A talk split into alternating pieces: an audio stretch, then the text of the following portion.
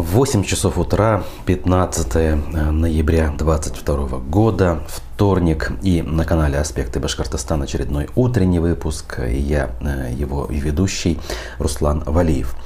Наши трансляции запущены в YouTube, ВКонтакте, в Одноклассниках. Всячески э, приветствую всех, кто присоединяется к нашим трансляциям как прямо сейчас в режиме прямого эфира, так и смотрит нас после, уже в режиме записи.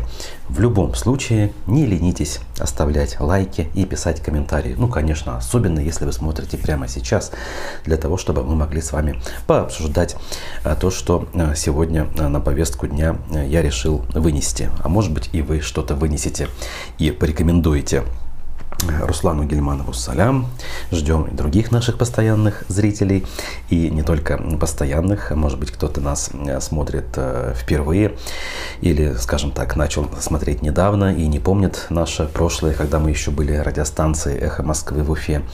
В любом случае, сообщаю, скажем, тем, кто не знает, что мы стараемся работать ровно по тем же принципам, с тем же подходом, который был во главе угла у нас раньше, когда мы были радиостанцией «Эхо Москвы» в Уфе.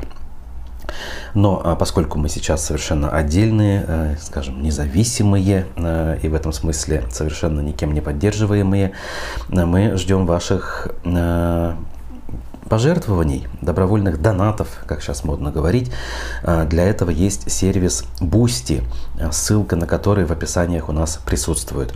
Переходите по ссылке, там все очень просто. Любая сумма, даже самая маломальская, там какие-нибудь сто рублей разово, а может быть регулярно, это все будет очень хорошим подспорьем. У нас сегодня есть фрагмент. Вчера в программе «Аспекты мнений» была правозащитница Альмира Жукова. Как всегда, очень эмоциональный разговор был и э, довольно-таки откровенный. На мой взгляд, именно с ней получаются одни из самых э, душевных э, и откровенных бесед в нашей студии. Э, хотя, как показывает опыт, иногда э, становятся востребованными и аж на федеральном уровне популярными совершенно неожиданные эфиры, как, например, эфир с депутатом Курултая Госсобрания Ильгам Галиным, который на прошлой неделе э, высказался по поводу людей, иждивенцев, назвав таковыми, по сути, всех россиян, которые ждут тех или иных пособий, тех же десяти тысяч рублей, вот Путин там для детей и так далее, и так далее. До сих пор распространяется этот фрагмент в некоторых совершенно неожиданных лично для меня телеграм-каналах, которые далеко за пределами даже России читаются.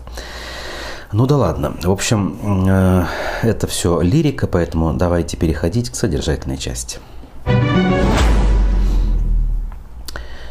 Ну, сегодня поменьше у нас все-таки про э, ситуацию на Украине, про мобилизацию, так называемую частичную, про так называемую не войну.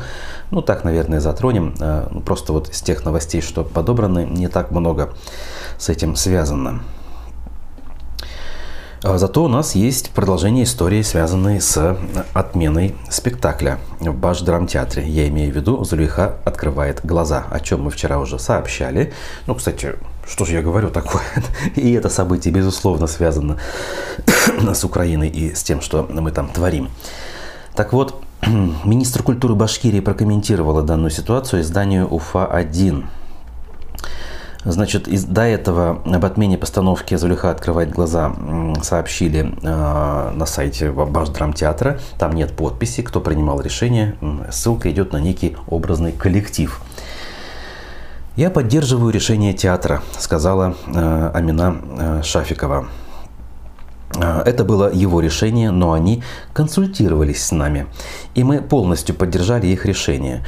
А могут быть другие варианты? Если человек поддерживает мир, в котором присутствует нацизм, как мы можем выступать на ведущих театральных площадках под флагом этого человека? Сказала она высокопарными словами. Ну, значит, будете выступать под флагами, если не нацистов, то фашистов, судя по всему, да? В то же время Шафикова уверяет, никто ничего не запрещал. Это просто в сегодняшней ситуации, когда ребята из культурных учреждений нашей республики находятся в зоне СВО, в этих условиях нашим другим коллегам выступать под флагом человека, который осуждает спецоперацию, считаю, коллеги приняли правильное решение, заявила Амина Шафикова. Люди, казалось бы, образованные, высшее образование как минимум имеют, наверняка и в принципе культурный уровень должен быть более-менее подтянут, там огромное количество, я не знаю, культурных мероприятий посещено, спектаклей просмотрено, наверняка и книг прочитано. А о том, что это все в истории мы уже переживали и что это нас отсылает и напоминает нам совершенно неприглядные страницы нашей истории. Не только российской, а вообще человеческой. Видимо, сейчас человеку невдомек. Не только ей, разумеется, но и всем остальным, кто подобные решения принимает. И совершенно плевать конкретным людям, таким как министр Шафикова, на то, что совсем скоро ситуация перевернется и вопросы будут заданы, собственно, ей. А что вы делали в тот момент, а зачем вы принимали такие решения, что вами двигало? И начнут они придумывать э, всякого рода отговорки, объяснения. А это не мы, ой, бес попутал, это наше руководство, но вы же понимаете, как нам было сложно. Мы хотели спасти театр, мы хотели спасти нашу культуру в сложное время, поэтому нам иногда приходилось идти на сделку с совестью. Но мы в душе, конечно же, этого делать не хотели. Вот примерно так это все будет э, озвучиваться совсем скоро подобного рода людьми. Ну и добавила она, что здесь моральное право ставить этого автора или не ставить, заключила Шафикова. Да, да, вот здесь не могу не согласиться. Ранее режиссер спектакля Айрат Абушахманов в разговоре с Уфой один назвал постановку одной из самых успешных. «Спектакль очень востребованный», — сказал он. «В Уфе он идет по два раза в месяц и каждый раз с полным залом. Сыграли его с момента премьеры уже восемьдесят восемь раз. Мало таких спектаклей в истории, которые за такой срок столько играют», — сказал Абушахманов. Ну, вот видите, подтверждает режиссер мои вчерашние слова. В то же время он признал, что в последнее время появились проблемы. В Оренбурге замена была, в Челябинске отменили. Причина одна и та же – снятие с репертуара театра. Более конкретно, они сами не могут сказать. Они – сторона, которая ждала спектакль, но им его не привезли. Это не их инициатива, заключил режиссер, довольно-таки витиевато. Сама Гузель Яхина на вопрос корреспондента ответила, что узнала о ситуации от журналистов. «Все вопросы лучше адресовать тем, кто это сделал», — добавила она совершенно справедливо. Значит, дальше уже идет тут напоминание заявления самого Башдрамтеатра. И тут надо лишь напомнить, что в две тысячи девятнадцатом году наш Башдрамтеатр имени Гафури получил премию «Золотая маска» за сценическое прочтение романа. Министр культуры Шафикова тогда поздравила коллектив с этим событием. В том же году председатель правительства России Михаил Мишустин вручил Гузели Яхиной награду «Почетный знак». И вот тут фотография приводится, где Яхина с Мишустиным стоят в зале награждения, как ни в чем не бывало, улыбаются. Вот да, да, да, да, прекрасно. Вот нам пишет Руслан: Лев Толстой был противником войны. Запретят? Слушайте, ну у нас русская литература абсолютная классика. Там, я не знаю, половина авторов девятнадцатого века в этом смысле, они сейчас э, могут быть признаны кем угодно, как минимум не патриотами. А уж может быть, если дальше заглядывать, вплоть до того, что они могут быть признаны иностранными агентами, вечно по заграницам ездили, на воды, знаете ли, куда-нибудь в Баден-Баден немецкий на лечение. Лишь некоторые из них более-менее соответствуют нынешнему тренду. Я не знаю, может, Федор Михайлович Достоевский, но при этом, конечно же, он все равно остается великим. Да в любом случае, деятели культуры, которые уже оставили след, они были великими и таковыми остаются. Вот эта вот так называемая культура отмены, которая сейчас почему-то к нам пришла, хотя, опять же, наша пропаганда вовсю критиковала Запад, в котором по другим причинам, кстати говоря, что-то подобное происходило с какими-то известными актерами, сами знаете, да, вот эти обвинения в харассменте и прочее. Вот, к нам это пришло в наиболее извращенной форме, и сейчас это все, как говорится, является трендом сегодняшнего дня.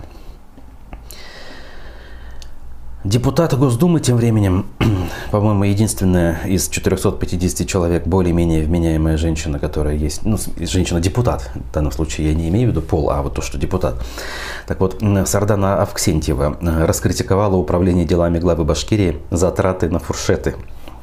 Казалось бы, она к Башкирии отношений не имеет, но она депутат Госдумы, поэтому имеет, в принципе, с другой стороны, отношение ко всей территории страны. Так вот. Она высказалась следующим образом в телеграм-канале своем. «Управление делами главы Республики Башкортостан тоже проголодалось», иронизирует Авксентьева. «Чего желаете? Гуся, запеченного с черносливом, или индейку, запеченную с апельсином, или бешбармак? А может, канапе с клубникой и моцареллой? Все есть. Сумма около трёх миллионов рублей». Всего в перечне блюд на фуршеты сто тридцать пять наименований. Среди них самое дорогое блюдо – запеченный гусь с яблоками и черносливом за две тысячи пятьсот пятьдесят рублей. Также она осудила за подобные госзакупки власти Республики Алтай, Ханты-Мансийского округа, Иркутской области и Хабаровского края. «Давайте уже сократим представительские расходы и перестанем кормить чиновников и делегаций за счет бюджета. Да, депутатов Госдумы тоже. Зачем сейчас банкеты и фуршеты?» – задается вопросом Авксентьева. Логично, может быть, немножечко популистское заявление, но зато вполне себе смелое и к тому же актуальное на сегодняшний день, как и на любой другой в принципе. Ну а сейчас, тем более, в то время, когда наши губернаторы, в том числе в нашей республике, руководство, все говорят о поддержке мобилизованным, о том, что нужно скинуться, собраться, помочь и так далее, и так далее. Вот эти вот расходы, конечно, выглядят неразумными. Вроде бы надо отдать должное. Тот же Хабиров призвал своих чиновников меньше тратить на Новый год, ничего не закупать нового. Как бы сказано, как бы посыл понятен, но его собственное управление продолжает вот эти вот э, неосмысленные траты. Ну а главы муниципалитетов, в принципе, продолжают готовиться к Новому году. Мы видим, что закупки, может быть, не в тех масштабах, но продолжаются. Да, в этом году вот эти пиксельные елки новые не покупают за двести миллионов, но в любом случае городки выстраиваются. Так. Дальше двигаемся. Тут Михаил нас спрашивает, чем кончился суд над Лилией Чанышевой. Суда над Чанышевой, я напомню, еще не было, он не начался. Был лишь суд по продлению меры пресечения, и мы об этом говорили, до февраля мера пресечения в виде содержания под стражей в СИЗО. Соответственно, это решение принято в Мосгорсуде.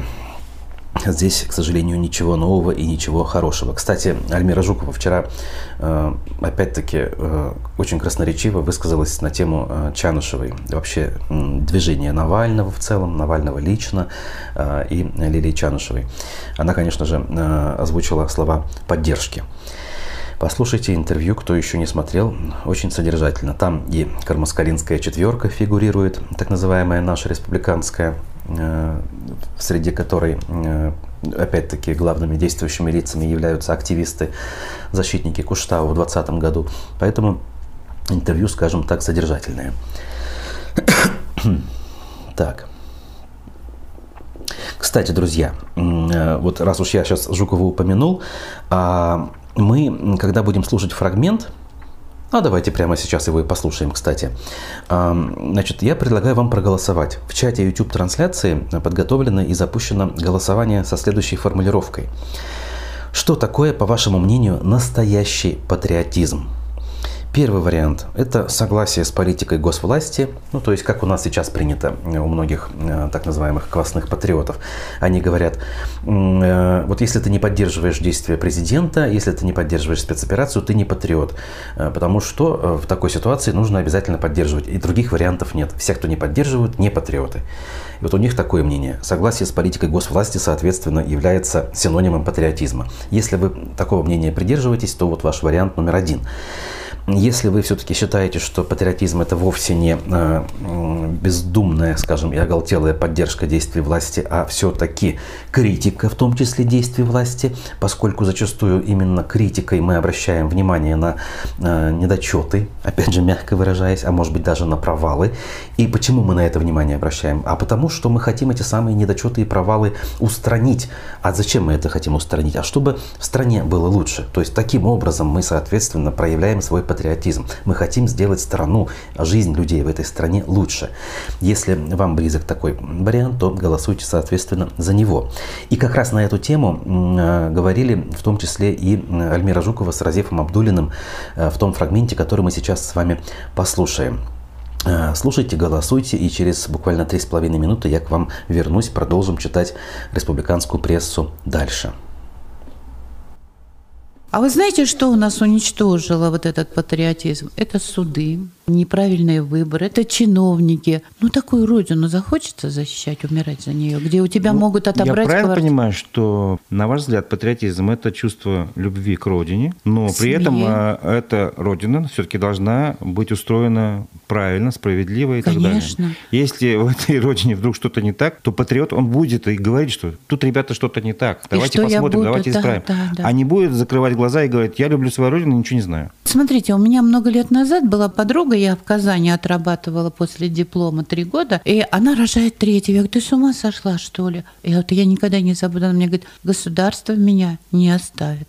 Вот. Люди были уверены, давали квартиры, жилье. Тогда вопрос. Вот эта вся система, она существовала до девяностого года примерно. Да. То есть так Наверное, называемое да. советское правительство было, и вот эти правила да. были. После перестройки, после того, как все там у нас рухнуло, пошла либерализация, демократизация, как мы сейчас называем условно, вот эти все установленные ранее правила, они исчезли. Исчез. То есть никаких гарантированного жилья вам никто сейчас не предоставит, если не вы сами не заработаете или да. в ипотеку не возьмете. Получается, что мы, наше государство неправильный поворот сделало? Конечно. Наше государство забыло заботу о людях. Наше государство Государство перестало заботиться. Вот даже с сиротами, посмотрите, деньги выделяются, все. А какое жилье покупают? Ну, в таком жилье же они сами не живут. Не могу ответить на вопрос, вот как меня сейчас защитит государство в случае, если со мной, ну, что-то произойдет? Никак. Никому мы не нужны. Я бы даже сейчас поехала. Ну, а дорогу бы... там, к установлению демократических законов там, и прочее, к демократии, к свободе слова, к выборам нормальным, это вы считаете тоже неправильным? То, что мы в девяностые попытались это сделать. Правильно.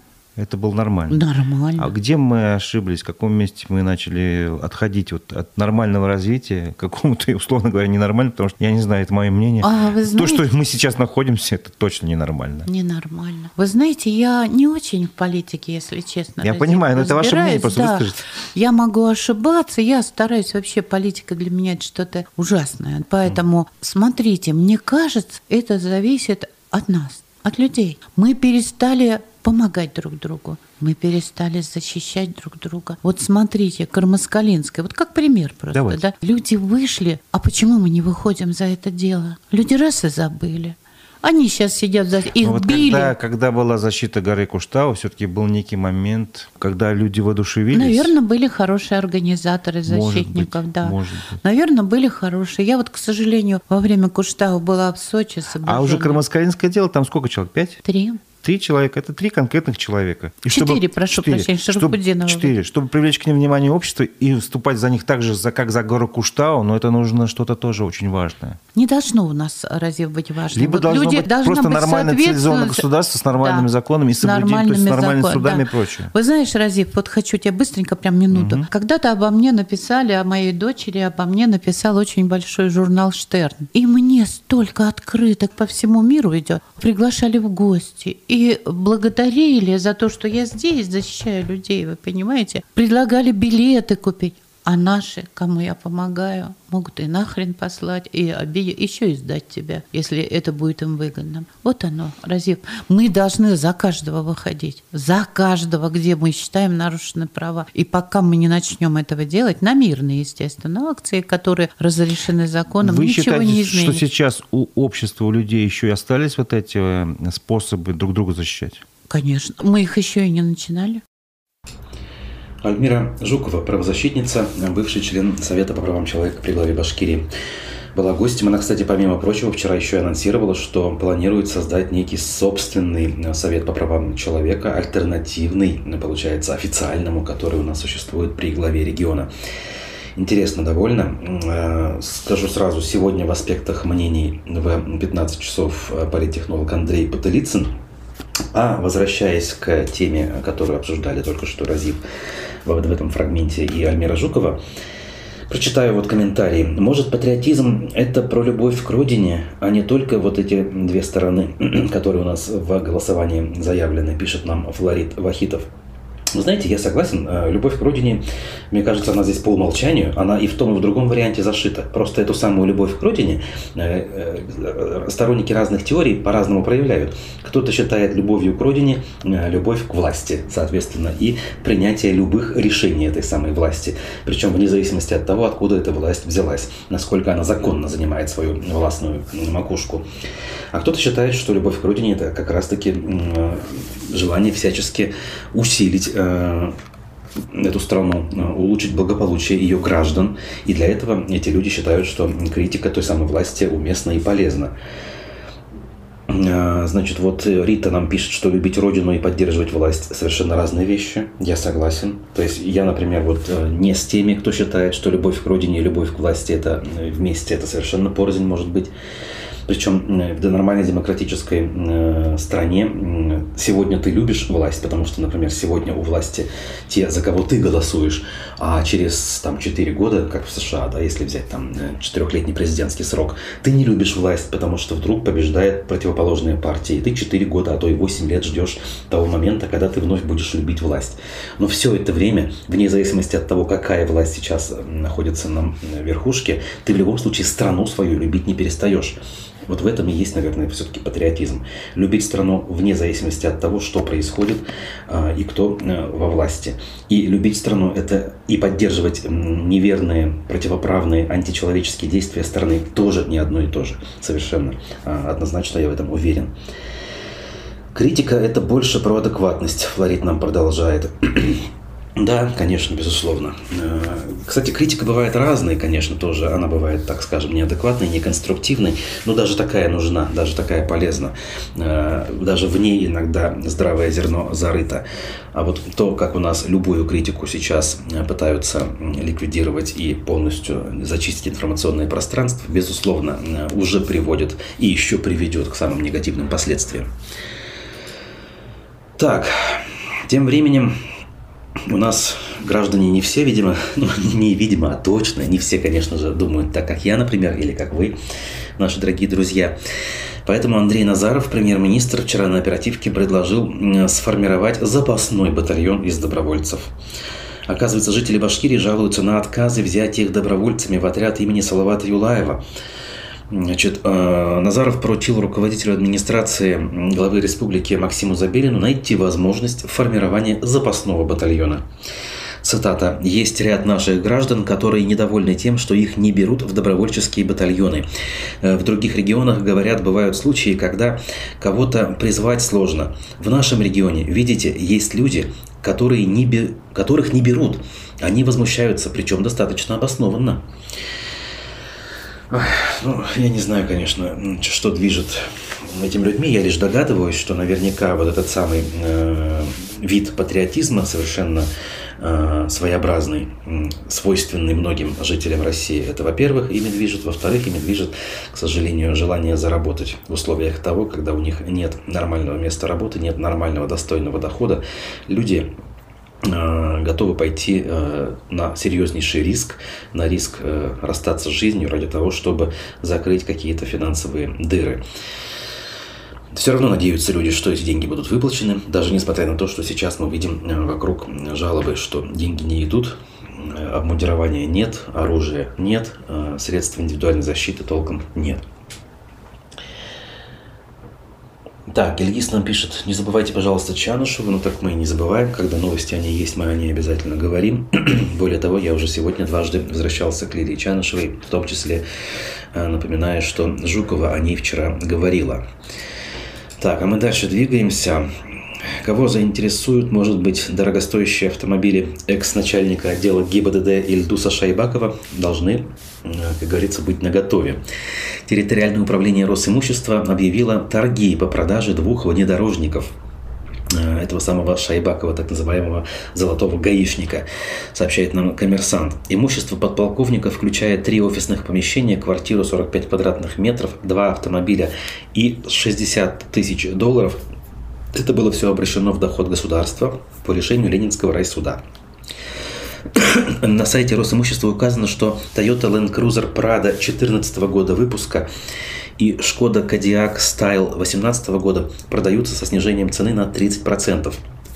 Прадо всего лишь за два и две десятых миллиона рублей. Шкода Кодиак один и шесть десятых миллиона рублей. Заявки принимаются до третьего декабря. У кого есть лишние деньги и желание получить автомобили, пожалуйста, дерзайте. Тем временем в бюджете республики, прошу прощения, Уфы, нет средств на строительство питомника для бездомных животных.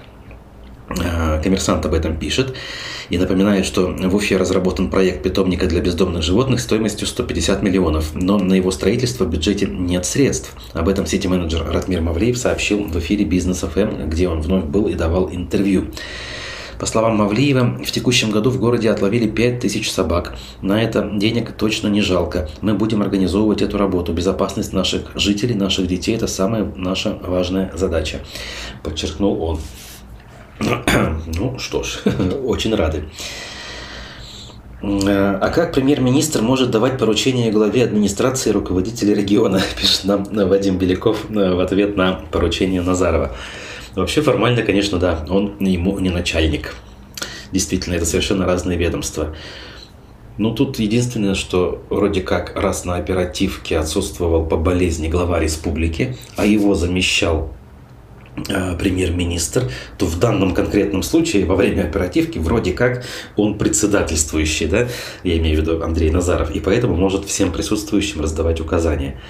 Ну, как-то так, наверное, я это могу э, объяснить, пытаясь куда-то вникнуть с точки зрения иерархии. Хотя мы же с вами все прекрасно понимаем, о иерархии четкой э, речи в республике в принципе нет.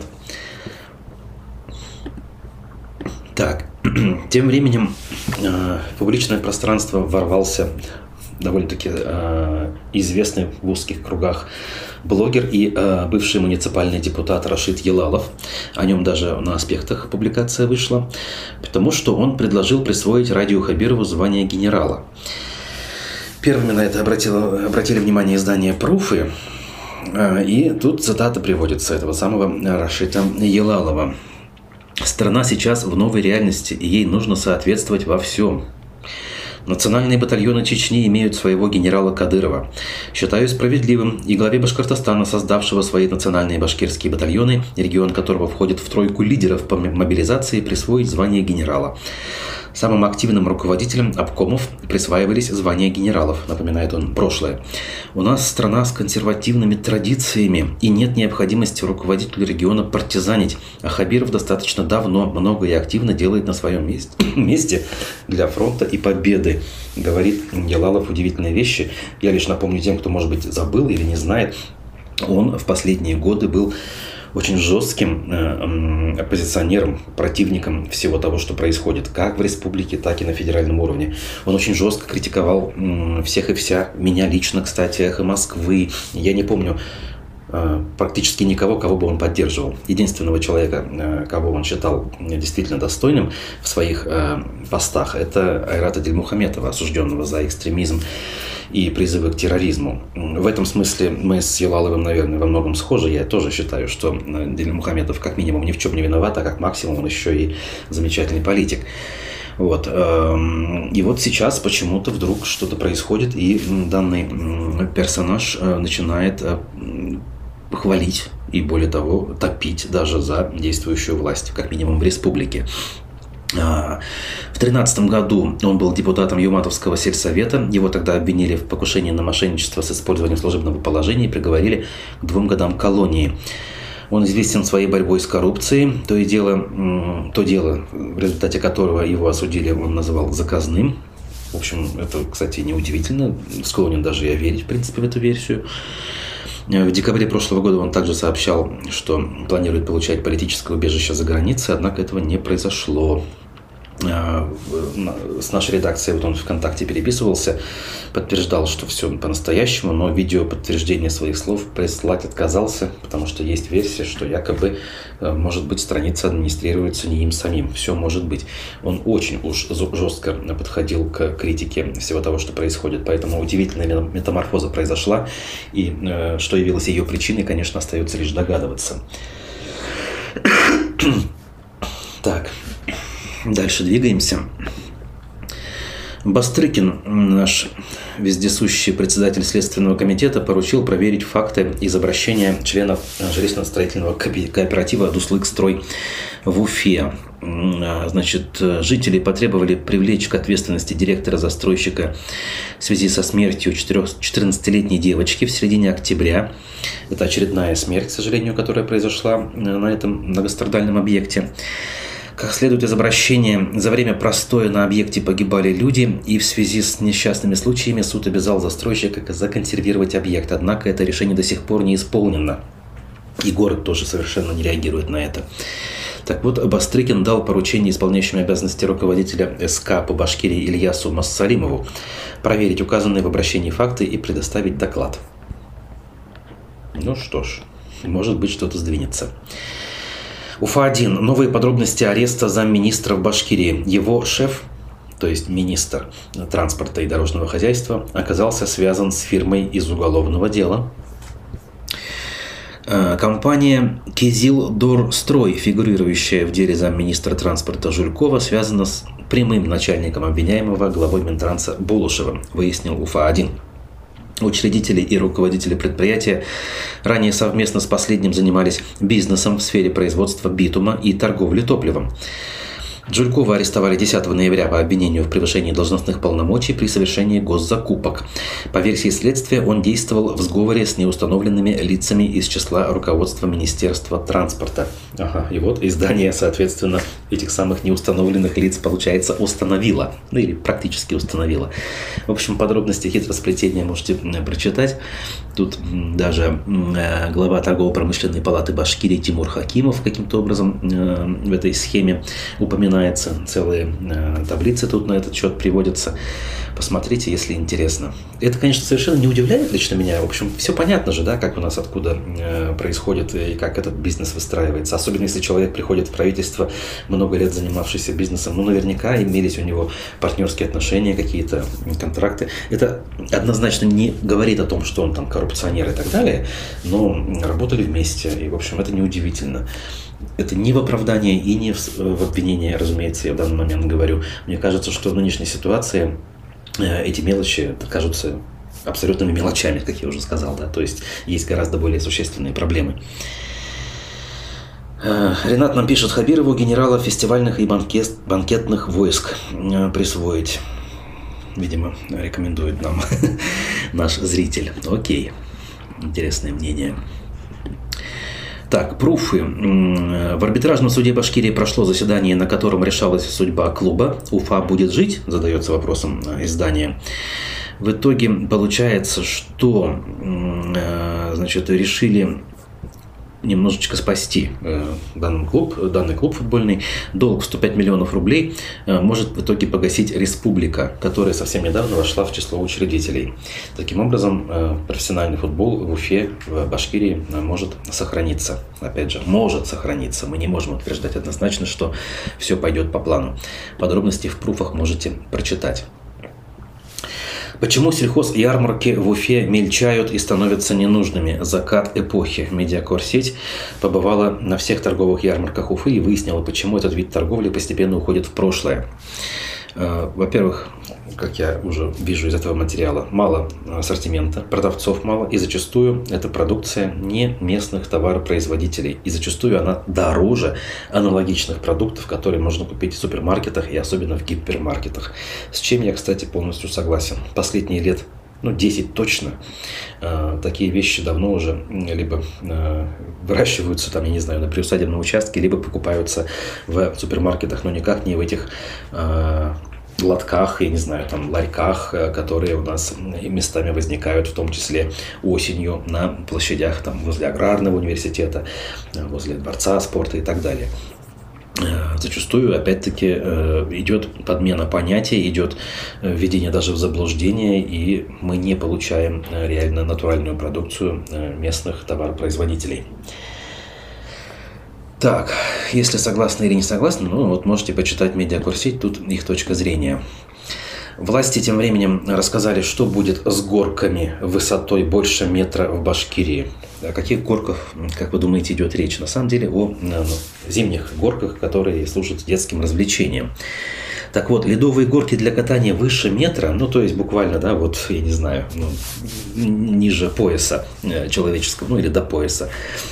Так вот, любые горки фактически, даже получается любые кучки снега, что ли, приобретают новый статус аттракциона.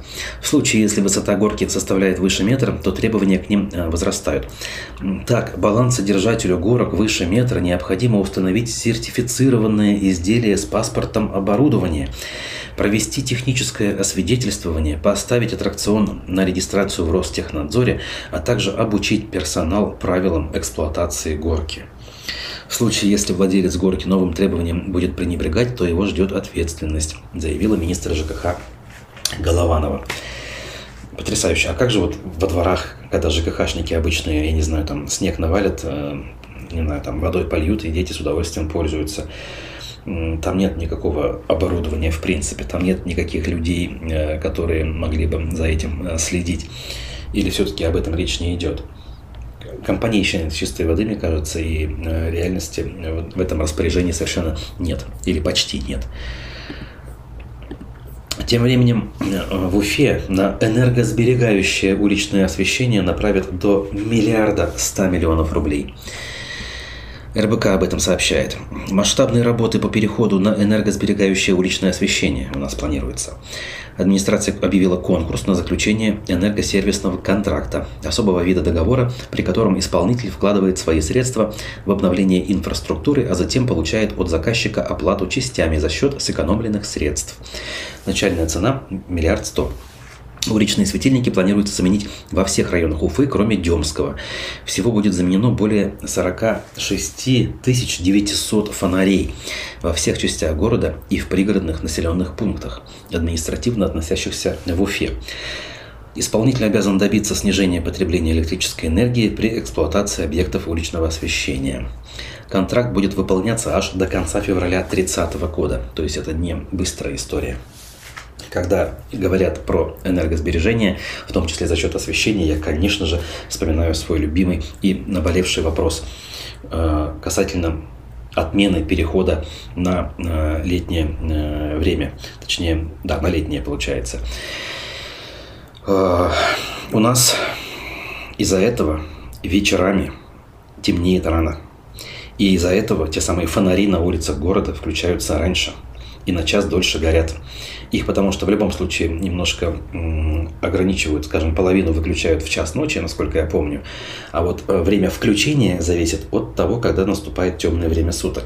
Так вот, я даже начал было этим вопросом заниматься и попытался подсчитать, сколько рублей в отдельно взятой Уфе э, уходит на лишнее освещение из-за неперехода на, э, соответственно, летнее время.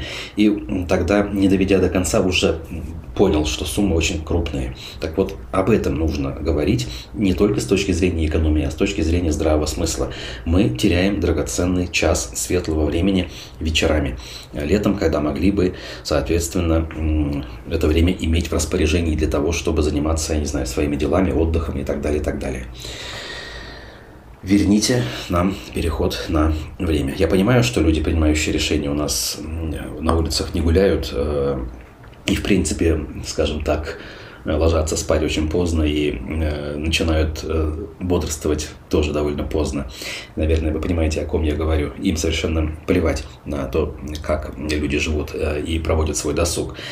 Но зато не плевать на те деньги, которые в огромном количестве генерируются за счет лишней электроэнергии, сжигаемой по всей стране, как домохозяйствами, так и э, муниципалитетами, регионами и так далее, и так далее. Причем чем севернее регион, тем хуже дела, соответственно, обстоят. Хотя нет, вот эта формулировка, наверное, ошибочная. Летом у нас э, в северных районах, наоборот, э, белые ночи, условно говоря, да, поэтому это, наоборот, касается более южных наших территорий, где температура высокая, а темнеет рано, могло бы на час позже. Вот, значит, опять же, это мое мнение, да, друзья, и, кстати, это была последняя новость на сегодняшнее утро, поэтому я должен вам сказать напоследок о том, что у нас в полдень сегодня футбольный клуб, обратите внимание, в другой день выходит. Ксения Малкова будет вместе с вами, не пропустите. Ну а политтехнолог Андрей Потарицын, как всегда, со своим искрометным и остроумным анализом событий в республике, и не только в республике, в программе «Аспекты мнений» в пятнадцать часов с Дмитрием Колпаковым в качестве ведущего. А меня зовут Руслан Валиев. Мы с вами вновь увидимся очень скоро. Текущие новости на сайте и в телеграм-канале «Аспектов». Хорошего всем дня. Пока.